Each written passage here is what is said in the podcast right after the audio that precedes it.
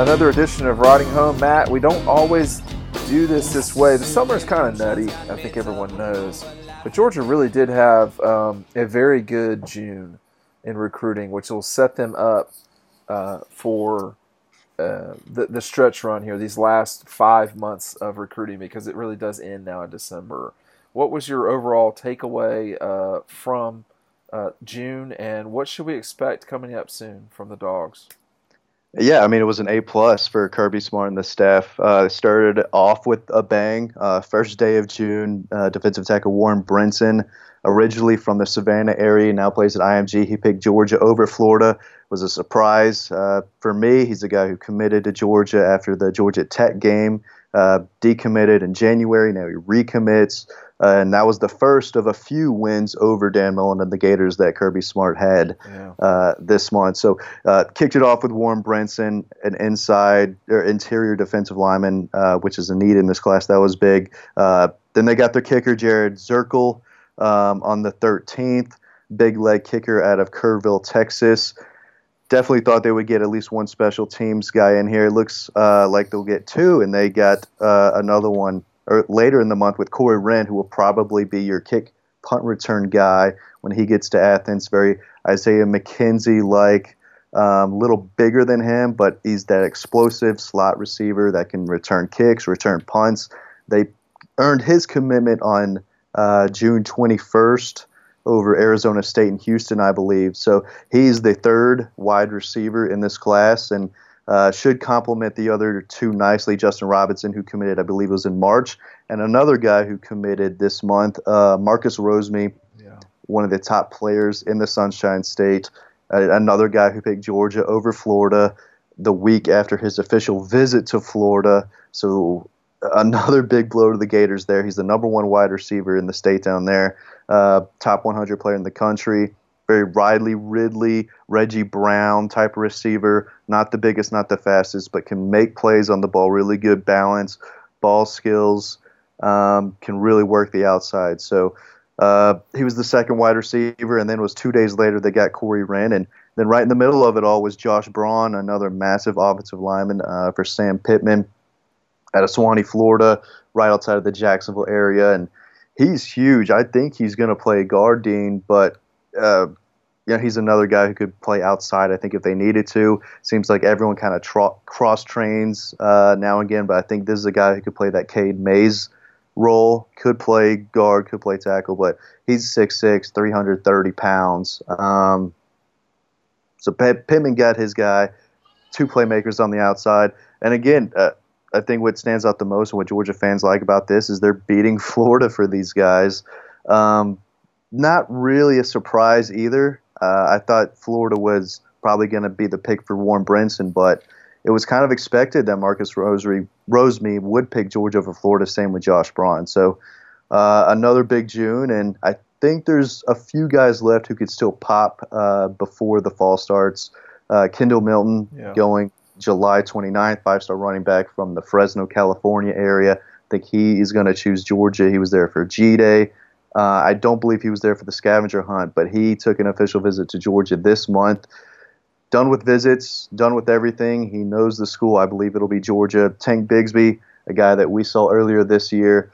I do think after a workout with the Georgia staff earlier this month that he is a guy that they want in this class now. Either way, they're going to get two really good running backs. What were your thoughts on that? Well, I was just going to, you know, Tank Bigsby is so. First of all, South Carolina. I think I've said this a couple times. South Carolina is just they've they've done okay, and if if you get Tank Bigsby from Georgia, um, th- that would probably stick them very close to a top ten consensus class, if not certainly put them in there. Uh, it's, it's, hard. He'd be to, the best running back that they'd signed in a long time, well, and, that, and, Brian McClendon can recruit. Georgia fans know that. Well, the other thing, I know this is not a Carolina you know podcast, right. but Mar- Marshawn right. Lloyd, you know, is also a top you know fifty player um, and he took Carolina as well. So South Carolina is certainly doing what it needs to do to to get out of its recruiting doldrums um, that it, that it had been in. But and I don't think this will happen. But if you're Georgia and you sit there and you look at it and you say, "All right, we still could sign six of the top twelve players in the country, and uh, and eight of the top twenty-one or eight of the top twenty."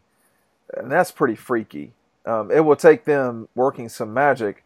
Like for instance, I, I, don't I don't think you buy that Zach Evans goes to Georgia necessarily, but I don't think you buy that he goes in state. So you know you're going to have to make a decision there. I think that probably doesn't doesn't seem like Georgia necessarily. What am I missing there?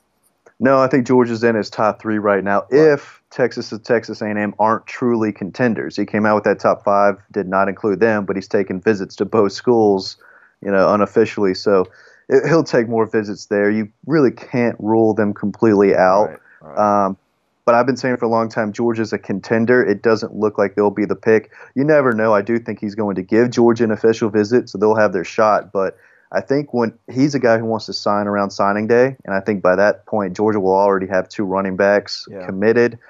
So it, it just might be a situation where it doesn't work out. But if Georgia lands Kendall Milton plus either Marshawn Lloyd or Tank Bigsby, that's an A plus. That's right, so A plus. We don't have to talk about each one of these guys, but Georgia right. at least is in the ballpark or playing games with Jordan Burch, who was at G Day, Zach Evans, who is a kid that probably is going to go out of state, Kelee Ringo, who I would say that they're at least, I would think they would probably have to be favored there.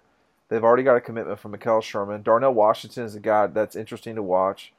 Uh, Eric Gilbert could be listening to Tennessee more lately, but one of those two guys is probably going to go Georgia. I don't know that they'll get both, but those are six guys in the top 12. I, I might have forgotten someone. And you're looking at Broderick Jones, a top 20 kid. Tate Ratledge certainly could climb up. Kendall Milton is a top 25 kid. Um, Jalen Carter, guy I mean, you like a lot. I mean, yeah, I mean, look, they they have gotten, uh, yeah, I do, but they have got, and, and you like Ratledge a lot. Rosemy is a top 40, top 50 kid. Um, Jalen Kimber just tore up the opening with his. He ran a four four. Uh, was in the 99 percentile. I think he had the second overall uh, rating, second or third. Um, but he's a guy who's going to rise in the rankings as well. He's a cornerback out of Texas, so kind of a, a guy Georgia folks uh, might think, not forget about. I just think I just think Carter is vastly under undervalued. Um, yeah. if, if he can move like that, um, I don't know. It just looks like a total freak. But and, and uh, you can't just have and, and then the I don't know the linchpin is probably the wrong way to put it. But I mean Carson Beck. If you talk to people inside the program at Georgia, we we don't have to say who they are. Obviously, we we won't. But there are some very big believers in Carson Beck inside of Georgia's program right now. Yeah, absolutely. Um, big uh, major kudos to Todd Hartley for really getting in there and uh, making sure Georgia went after him um, when Coley was promoted uh, to offensive coordinator. So they do believe in him, and again, that's that's the leader of the class. He's going to be the leader of your team in in the future. But yeah, it was a really good month of June. Not only on their, you know, on the recruiting trail, but what they did against Florida, taking a, a number of kids from Florida, uh, the state, away from the Gators. So, uh, big month of June, six commitments. Uh, could be a few more by the end. I think uh, Andrew Raym uh, is picking between Georgia and Oklahoma. He took his official visits recently. We'll see where that goes. He might be a guy who waits a little bit longer, but he just took his official visits. You think he would make a decision later this summer. So Kendall Milton, Andrew Raym, uh, Walker out of Schley County, yeah, I think could be close to a decision. Yeah, yeah. Um, again, Tank Bigsby, I think, wants to get it done before the season. Eric Gilbert could be a signing day guy. I know he told me he might do a ceremony at the school the same way Harrison Bailey and Ramel Keyton and Azeez Ojulari did. Uh, but I think he is a guy who might wait into the season and – take his time there. Darnell Washington, signing day guy as well. Kelee Ringo, I think we'll wait till signing day. So it'll be another busy signing day for Dawg Post. Um, but well, I feel like we at least know where we need to go now. Here's the thing, and, and, and we'll get off, but you know the two schools in the top 10 consensus rankings that can really make a move are texas a&m at number 10 and georgia they both have 15, uh, 14 commits um, obviously, Georgia's consensus number five class, uh, but they both could move. The Gators could move a little bit. They've got 18. Everybody else um, has 20. Uh, Clemson has 18. Ohio State with 15. So Ohio State and Georgia probably can still make a move uh, to vault themselves close to the top. Clemson's got a heck of a lead with uh, five five star kids, uh, and we'll just see if that holds up all the way. So 14, Georgia probably has maybe 10 more guys, maybe nine or 10. You got Holloman's gone, so that's another yeah. guy that you got back. Yeah, we'll take a look at the numbers uh, down the road. I think 23 is the number. I'd still have to go back. You got the big board at home. Well, they're at uh, 84 scholarships this second, and Holloman could have been a guy that people have said, "Hey, he's going to leave early anyway," so that might not have affected their number. But we we project 23 to 24. 26, no, that's I, I don't see how that's going to happen. But uh, and and with that said, that means you're going to you know that you, means you have quite a few ways to grow. And if you're getting guys like Washington or I mean, I don't know that they'll get Zach Evans or or, or Burch, but if they do, those are massive jumps in, um, you know, where you're at. So they can they they surged. Nobody's surged at the end of recruiting lately like Georgia. That's past two thing. years. Yeah, no question. And it's been nuts, nuts. All right. Anything else to add about recruiting, Matt? What what should people expect on the site these next few weeks?